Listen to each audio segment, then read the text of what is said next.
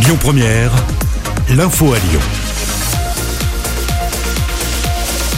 L'actualité à Lyon et dans le Grand Lyon avec Antoine Galen. Bonjour Antoine. Bonjour, une marche blanche en la mémoire d'Iman est organisée à 10h devant la mairie de Bron. La jeune femme avait été tuée dans un accident de la route le 4 juillet 2020. Passagère avant du véhicule, elle avait été projetée sur plusieurs mètres dans le virage de la femme morte. Le conducteur alcoolisé et sans permis au moment des faits va être jugé le 17 août prochain. Un véhicule en feu dans le tunnel de la Croix-Rousse, c'était hier soir vers 21h30. Les causes de l'incident sont pour l'instant inconnues. Les occupants sont sortis indemnes et le feu a été éteint après la fermeture du tunnel et l'intervention des pompiers.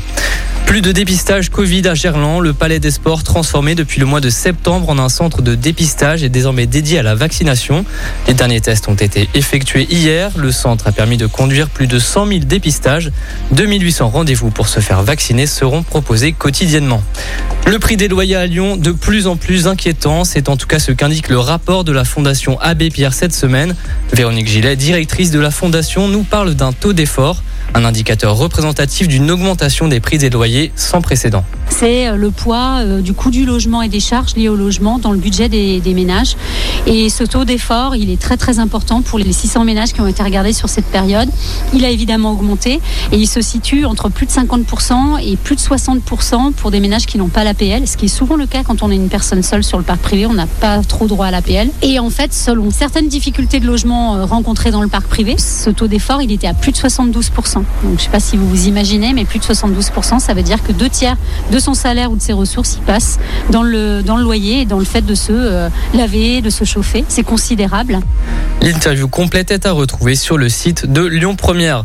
Le cinéma est à l'honneur aujourd'hui. La galerie Regard Sud organise le 9 et le 10 juillet le Festival des cinémas du Sud à l'Institut Lumière. L'objectif est de mettre en avant les créations du Moyen-Orient et du Maghreb, une cause importante pour Abdelaziz Zerguine, directeur de la galerie.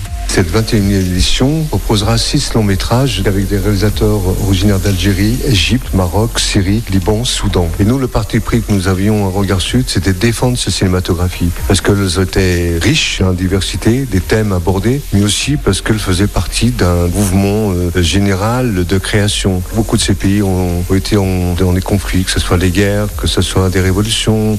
Et donc, c'est vrai que les cinéastes se sont emparés euh, de ces thèmes pour raconter des histoires, mais aussi dire leur perception qu'ils ont chacun dans leur pays respectif. La programmation complète est disponible sur le site internet www.regardsud.com. Et puis le défilé Convergence à vélo est de retour à Lyon. Les différents cortèges de cyclistes s'élanceront de différentes villes de la métropole pour se retrouver au parc de la Tête d'Or à 11h avant de se rendre à la place Bellecour à 16h où de nombreuses animations autour du vélo sont attendues. Le reste de l'actualité en France et dans le monde avec Florian, Florian Lafont. Bonjour. Écoutez votre radio Lyon Première en direct sur l'application Lyon Première, lyonpremière.fr et bien sûr à Lyon sur 90.2 FM et en DAB+. Lyon Première